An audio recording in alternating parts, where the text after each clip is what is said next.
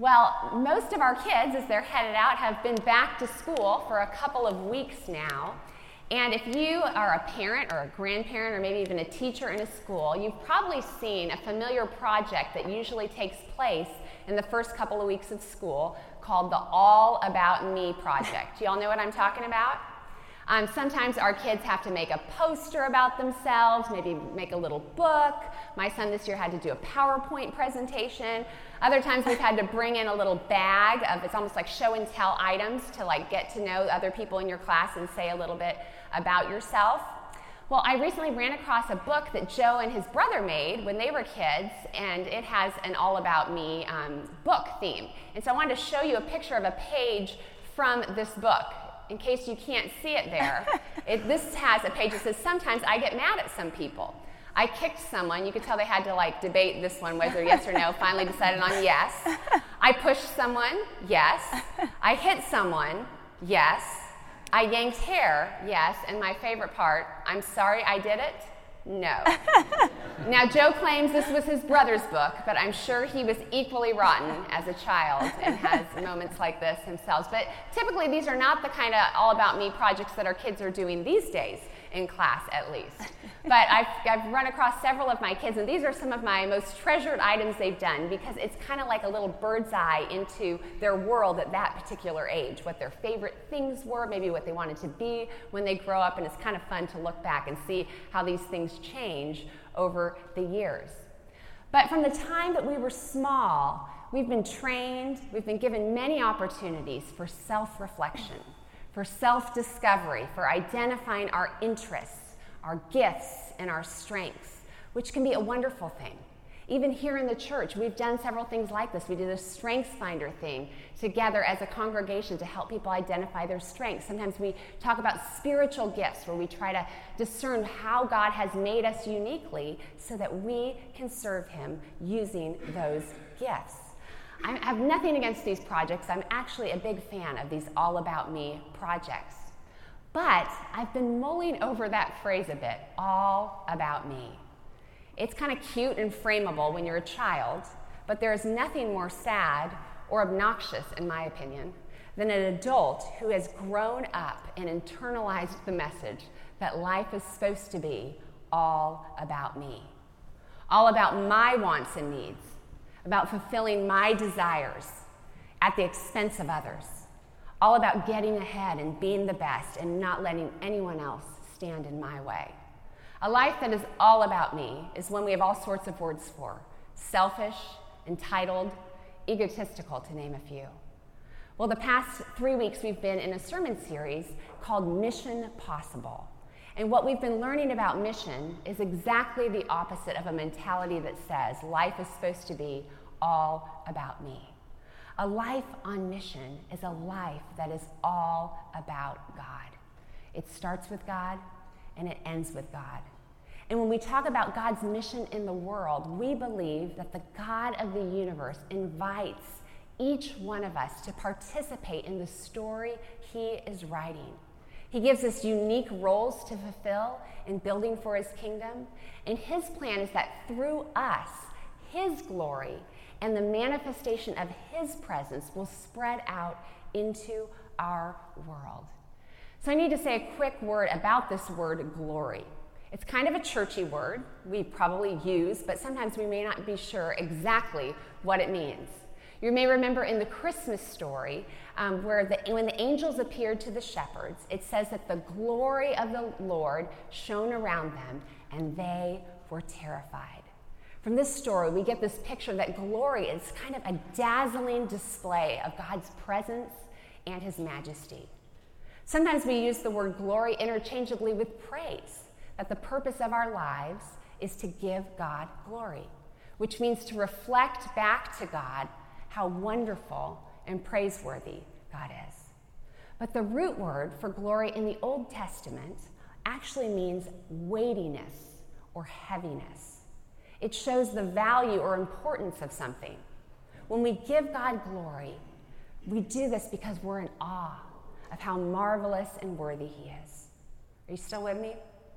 Well, my favorite definition of glory is from a writer named Jennie Allen, and she says, Glory is the visible expression of God's goodness and beauty on this earth. And God has chosen to show his glory, his goodness and beauty in this world through us, through his disciples, his image bearers, who are here to reflect the image of God into the world around us. Well, I don't know about you, but I can't think of a more noble or holy calling than to reflect Jesus to the world around us. But if we're honest, it can be a bit daunting to think that I am called to carry God's image and spread his glory to the world around me. Sometimes I forget and I don't do this very well, like those moments after I've been on hold for 20 minutes for a doctor's appointment or something and I just feel a little agitated and short with the person. The last thing on my mind is how can I reflect God's glory to the person on the other line in this very moment. Other times, it can be incredibly intimidating. How am I supposed to spread the message of God's goodness and beauty in this world in a way that utilizes my unique gifts and abilities? Have you ever been stuck in that moment trying to figure out how, how do I even discover where God is inviting me to join his work? Sometimes we just get stuck. Where, what am I supposed to be doing? So, as we talk about joining God's mission, what comes to mind for you? Does it make you feel inspired, intimidated, overwhelmed, a combination of all of the above? We talk a lot here at Kairos about the ways that God is inviting us to join his story. Whether this means coming alongside the poor and the marginalized, using your gifts to serve, or sharing God's message of love with others, the possibilities are endless and everywhere. And as I say that, I think this rightly should invoke in us a sense of weightiness because God's mission is important. We all long for our lives to have a greater meaning and purpose and to be about something that is bigger than ourselves.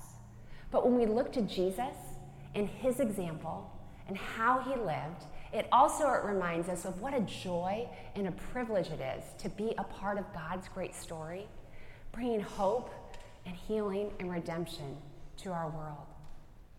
Well, I need to ask if there are any Harry Potter fans in the room. My um, children are really into these stories. My daughter has read the book series three times all the way through. Then we had a family movie marathon to watch these um, together. And now the dream in the Ryan household is to go to Harry Potter World at Universal Studios. So we'll see if that happens. But I recently heard an interview that Larry King did with Daniel Radcliffe, who is the actor who played Harry in the movies. And this is what he asked him about his role in the final Harry Potter movie. And th- this is how um, Daniel Radcliffe responded. He said, I always knew that anyone who was given the role would have the same fame. It was never about me, it was about this franchise. I was simply a part of something bigger. Don't you love that? I was simply a part of something bigger. We've been given a role in a story that's not just about us, it's about something much bigger. It's about God's glory, the visible expression of His beauty and goodness being reflected into a broken world where people are hungry for meaning and hope and for the possibility that God can pick up the broken pieces of their lives and turn them into something good. This is the mission that we have been called to participate in. And as we seek to join this mission, we look to the example of Jesus, who set the pattern that we are to follow. Well, if you'd now turn with me to our scripture passage this morning, you can follow along on the screens behind me or in your worship bulletin. But our passage is from the Gospel of Mark, chapter 1, verses 35 through 39. Very early in the morning, while it was still dark, Jesus got up, left the house, and went off to a solitary place where he prayed. Simon and his companions went to look for him. And when they found him, they exclaimed, Everyone is looking for you. Jesus replied, Let us go somewhere else, to the nearby villages, so I can preach there also. That is why I have come. So he traveled throughout Galilee, preaching in their synagogues and driving out demons. Well, this morning, as we talk about God's mission, I have three symbols to help us remember what we're talking about in hopes that they'll stay with you as you walk out of these doors this week. The first symbol is an ear. Because in the example that Jesus set for us, we see that God's mission starts with listening. We see throughout Jesus' ministry, he made it a regular habit to set aside time to communicate with his heavenly Father. This was not a one time thing, this was not simply an annual retreat on the mountaintop. He led a disciplined life where he carved out time for prayer and connection with God. It was part of a regular rhythm in his life. And because of this, he was very clear about his mission. He was very aware that he came to do not his own will, but the will of the one who sent him. Did you notice what the disciples said when they appeared on the scene, disturbing his quiet time? They announced, Everyone is looking for you. This seemed like a somewhat urgent request, right? But Jesus, he was not disturbed by the announcement. He didn't redirect his plan for the day based on what seemed to be urgent to them. He was very clear about what was next. He announced that the reason he came was to go out, to continue spreading the message of his kingdom to the surrounding area. So off they went. Sometimes I wonder if the reason that we lack a similar clarity, focus, or direction when it comes to how we're supposed to be living or how we're supposed to be joining God's work is not because God's not speaking, but perhaps we are not in the habit of listening. We need to have moments set aside from all the noise to get a breather from the constant bombardment and carve out some space for quiet listening and communication with God. And in the digital age that we live in, with so much noise, I think this need is greater now than it ever has been. It's so much easier to continue to listen to the voices of everyone who is looking for us than the still, small voice of God who desires to lead and guide us by His Spirit. And there are so many ways to do this that are truly life giving. Sometimes, for those of you who may have had a church background for a long time, this word quiet time that we, we use, it can seem a little bit of stifling or rigid. It seems like there's a formula for how it needs to be done. But that, that phrase, it kind of reminds me of timeout or something, which you know, if you, any of you who have toddlers know that that is not a positive word. It usually induces loud wailing. And in my case, when my um, son was a toddler, it meant throwing yourself on the ground and beating your head on the floor as well. We don't need any wailing or headbanging when it comes to listening to God in quiet time. Perhaps what we need instead is to broaden our imaginations a bit and rediscover what does it look like to listen to God in a way that's life-giving something that you look forward to, something that fuels your soul and it empowers you to the work that God may be calling you to do. Maybe it's something as simple as taking a lap around your neighborhood, walking your dog, pushing your kid in the stroller, and just taking time to soak in the beauty of God's creation all around you saying some phrases of gratitude, and taking some time to listen to God. Joe and I both have mentioned an app that we love called Pray As You Go. We've mentioned this before, but it's a 10 minute guided meditation. I love to do it the second my kids get on the bus and I grab a cup of coffee and I just have a minute to myself. There are so many tools we have that can aid in time like this. Maybe it's carving out a few minutes during your lunch break um, to meditate on a passage of Scripture. Maybe it's developing a pattern of when you go to bed at night, just listening to some worship music or saying, spending some time in prayer. Listening to God is so important because mission, it's not simply about what we do, it's about who you are, about who you are becoming. And that God is inviting us to represent who He is to people around us.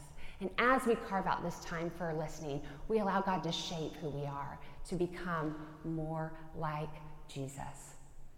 Well, are you ready for symbol number two? The second symbol is your eyes. Because God's mission, it helps us see people. Last week, Drew shared with us that the fruit of mission is community. He shared the passage of scripture where it says that Jesus called people to follow him and said that he was going to go out and send them out to fish for other people. And this simply means that they were given a new job to be about other people. Well, I love, um, as we walk through the book of Mark, we've been looking in chapter one, um, to just pay attention to how Jesus lived. And I love to see how often he stops wherever he was going. If he's on a path heading in a certain direction, he stops to pay attention to people who were along, along the way. So many of his miracles, do you realize how many miracles he may have been on his way to do one thing? Somebody else called out to him and he stopped to heal them in that very moment. Other times, he noticed somebody that everybody else had just overlooked and walked by, and he stopped to listen to them and to meet their needs. My favorite um, story in all of the Gospel of Mark is, comes from Mark chapter 5. And it's the story of Jesus who is on his way to heal the daughter of the synagogue leader named Jairus. His daughter was gravely ill. It said that she was on the brink of death, and so it was really urgent that Jesus was supposed to get there um, right away. But as he got off the boat and he steps onto the, um, the, the path, all of a sudden it says that the crowds just start pressing in around him. Can you imagine how many people to have the crowds just pressing in around him? And as this is happening, he feels someone reach out and touch him. And it says immediately the power went out from him, and he stops and he says, Who touched me?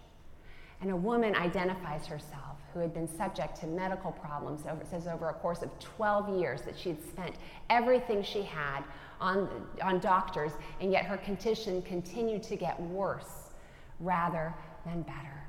And in that moment, Jesus stops everything. He heals her and frees her from her suffering. Jesus saw her in the middle of a crowd and stopped. A life on mission sees people in the middle of a crowd. A life on mission sees people even when we're busy and we have places to go. A life on mission sees people in our workplaces, in our neighborhoods, our schools, at the gym, in the grocery store. Does that convict anyone like it convicts me? What if we began to pray that the Lord would help us to see the people that He places in our path on a daily basis. And that He would give us discernment to know when we are being called to respond. What if we began to pray that the things that break the heart of God would break our hearts too? What if the stories that we hear of individuals who are suffering or things going on in our world helped us develop a sense of compassion to care about something that is bigger than ourselves and maybe pray about what might be next as we are called to respond. Here's the thing sometimes when we think about mission, we make it into something so big and so overwhelming that we just simply fail to do anything. But beginning to see that mission starts by caring about one person at a time can be an incredibly inspiring way to live. Do you remember last week when Brian, who was here from Friends of Refugees, told a story about how his family simply decided to invite a refugee family to go with them on their trip to the pumpkin patch? And how this simple event started a friendship not only with that family, but with all of the neighbors in the apartment complex where they lived? Yes, I do believe that God calls some of us to do big and courageous things for Him. Maybe God will use you to help fight injustice, to get involved in an organization like Friends of Refugees or a nonprofit, which do great things like alleviate hunger and poverty in our world. And I'm so grateful for courageous men and women who have followed God's call and are inviting others into his kingdom work. But sometimes, praying that the Lord will help you see people that he has placed even in your daily lives the way he sees him is also just a great place to start. Jesus shows us that every person he encounters matters to God. And the simple gestures of kindness and love that we do to demonstrate his love to other people on a daily basis, these things also matter to God. Well, our third and final symbol for this morning is the heart. Because God's mission ultimately is given to us to ignite our hearts. The Gospels frequently demonstrated that Jesus was moved with compassion by the people he encountered. His heart broke when he saw people in need of healing. He was moved with compassion when he saw people who were living in spiritual darkness. And if we want to join God's mission, we also need to pay attention to the things that move our hearts. We need to pay attention to the things that break the heart of our God. Can you think of a time where you heard about something that's happening in our world that really just touched your heart in a deep way? Or perhaps something that was going on in someone else's life that you just couldn't stop thinking about? These are often signals that God is beginning to ignite your heart. And the next time that this happens, maybe begin to ask, Lord, how might you be calling me to respond? Is there even a small step that you're calling me to take? How are you inviting me to pray for this person or this issue? Because often the way that God calls us is by moving our hearts. Sometimes you may have a heart for a particular cause based on something that you personally have experienced. Other times, maybe it's because you've heard a story of an individual that has forever changed your outlook. But we see that God, joining God's mission is possible as we learn to open our ears and our eyes and our hearts to see people the way that God sees them. I would now like to invite my friend, Ann Ross Edwards, to come up. And I've, as I was preparing this sermon, Ann Ross came to mind because I feel like she is someone who has been recently living into exactly what we're talking about the ways that God has kind of uniquely given her a passion to join his story. And what my favorite thing about her story is really how this all began um, by an interaction that she had with one person that really ignited her heart about a particular issue. So, will you give Ann Ross a warm welcome? Well, Ann Ross, tell us a little bit just about this project that you felt called to be a part of and just how, how you got started, how this journey for you began. Okay. Um, I, can y'all hear me? Yep. Okay. Um, I went to Clemson University, and as part of my sorority, we, they had a philanthropic effort where you could go tutor at a local Title I school, which is a school where most of the children are on free and reduced lunch. And so, on a whim, kind of, I signed up to go do it, and um, we were reading buddies. And I went to a kindergarten class, and the teacher brought out two children, um, a little boy and a little girl, and we met out in the hallway and she said you know introduced them and said you're going to take them to the library and read a story to them. Um, and she said she tapped leanne on the head and said she won't do very well and it's okay. Don't don't worry about it. So that did not sit well with me um, especially now i'm thinking i've got a, a daughter in kindergarten and it just breaks my heart even more today than it did back then but um, anyway, I went and had a great time with the two kids, and um, it just that that interaction did not leave me. So um, I decided I was going to, you know, up my presence at the school and, and just really try to work with this child, Leanne. So over the four and a half years at Clemson, I was a semester late. I worked with, I tutored Leanne. Um, two to three times a week each semester. And um, it, it, really, that experience taught me just the power of positivity. Um, she made some progress, even though I had no idea how to work, teach a child how to read or do math, but just being positive and showing up um, was a really powerful experience. So, uh, graduated from college, um, traveled a little, did a couple random jobs, but always felt this tug in my heart to apply for um, programs like Teach for America or teaching fellows in various cities. Um, so I did that um, as a 28 year old. I think I was the oldest member of my Teach for America class. Colin dropped me off at Georgia Tech's campus for summer boot camp, and everyone else's moms and dads were dropping. and I had majored in psychology, so they slated most psychology majors they slated for special ed. So um, I taught elementary special education in Southwest Atlanta. And um, my first little student that I worked with, his name was DeMarco, and he was in first grade.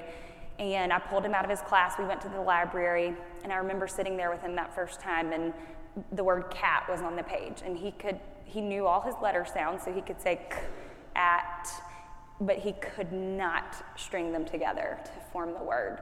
Um, and I was at a loss. They had not taught us really how to do, how to, how to make that bridge happen.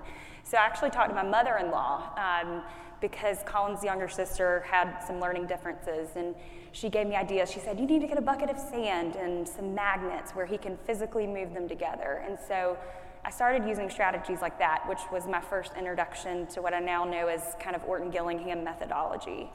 Um, so I taught for a few years. I ended up in middle school for a couple years at a charter school um, where I really saw the impact of students who aren't um, don't get intervention early.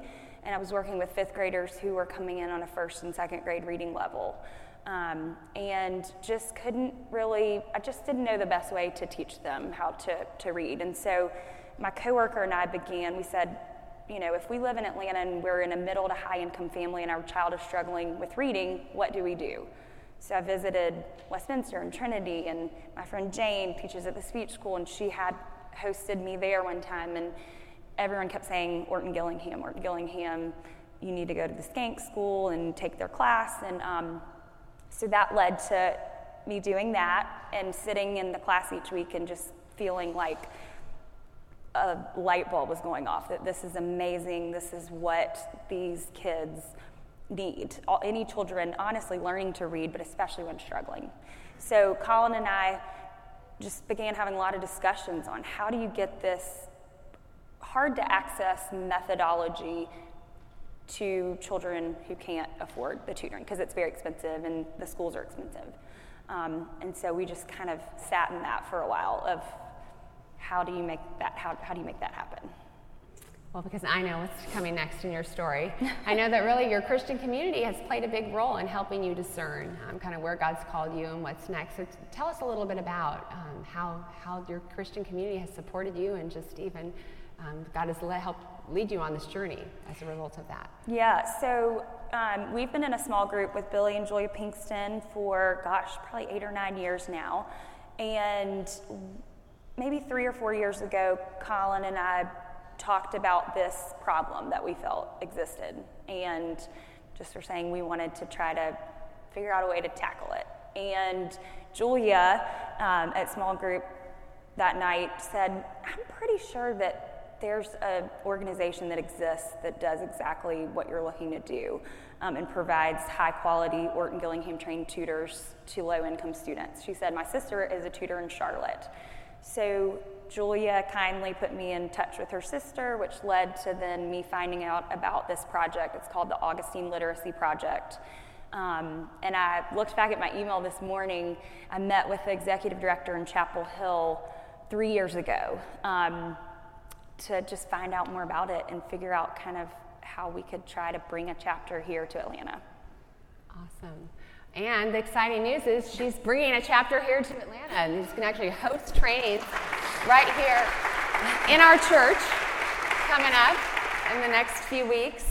But um, Ann Russell, we're so excited about what God is doing. I guess I also need to ask have there been any fears along the way as you've been getting started, even currently? And if so, how can we be praying for you and supporting you in this um, next stage of the journey for you as this new project? And tell us a little bit about where the project is getting started okay. and all of that as well so people can know a little more. Okay.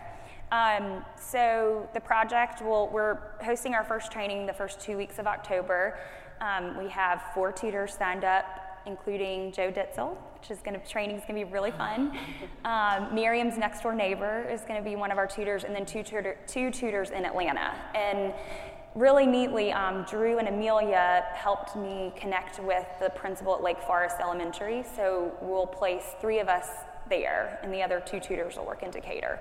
So I'm excited about that because there's going to be some overlap, I believe, with the Bethesda Church children who also attend Lake Forest. Um, so that's happening three years later, but had some kids and things. Um, it's been it's been a slow roll, but in a good way. Um, but there have definitely been fears um, along the way. Getting up here today, this is out of the norm for me. I tried to convince Colin to do it, but he said it wouldn't be as impactful. Um, but um, one quick story about a fear is I had I had some fear around recruiting people because it's a big commitment and it's new here, so it doesn't have the, um, it's not as known as it is in North Carolina. And so I brought that to our summer Bible study, and I remember getting a text a week later from Mary Flynn. I was on my way to the doctor, and she just texted me, "I'm praying for you, and you know, praying that people want to be a part of this and do this." And I felt very encouraged by that. And then I went in to the doctor and had this amazing um, conversation with the nurse practitioner who had grown up in Southwest Atlanta. And the impact education had had, and the, how it had changed the trajectory of her life. And so, that was just amazing, um, it, very inspiring, and you know, um, kind of helped calm that fear and realize that the need is there and we can make this work. Um, but um, just prayers around um, really the, the children that we're going to work with and our tutors. I just hope that they feel supported and confident and that they develop relationships with the kids that um, impact both of them. Awesome. yeah. Any other ways as a congregation that we can be supporting you in this yes. journey as well? Yes, thank you. I forgot. The practical kind of way. Um, I would love for people to, if you're interested and have the bandwidth, to provide. I'm looking for people to provide lunch during the training. So it'll be seven weekdays over the first two weeks of October.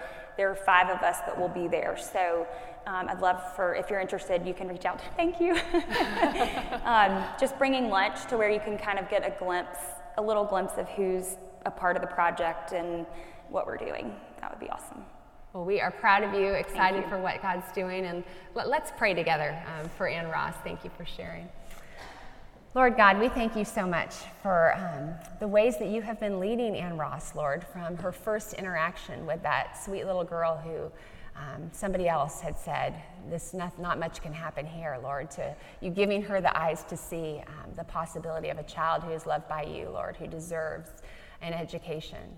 And Lord, we thank you for all the kids out there that are like her, that are waiting for someone, Lord, who will see them the same way, Lord, who will work with them and believe in them and help provide them the, the resources they need to succeed. Lord, we pray that you will work in and through every tutor, Lord, that um, you'll be with Ann Ross as she orchestrates these trainings, Lord, that you will give her all that she needs to equip them and Lord, that you would use them to make an impact at Lake Forest Elementary School.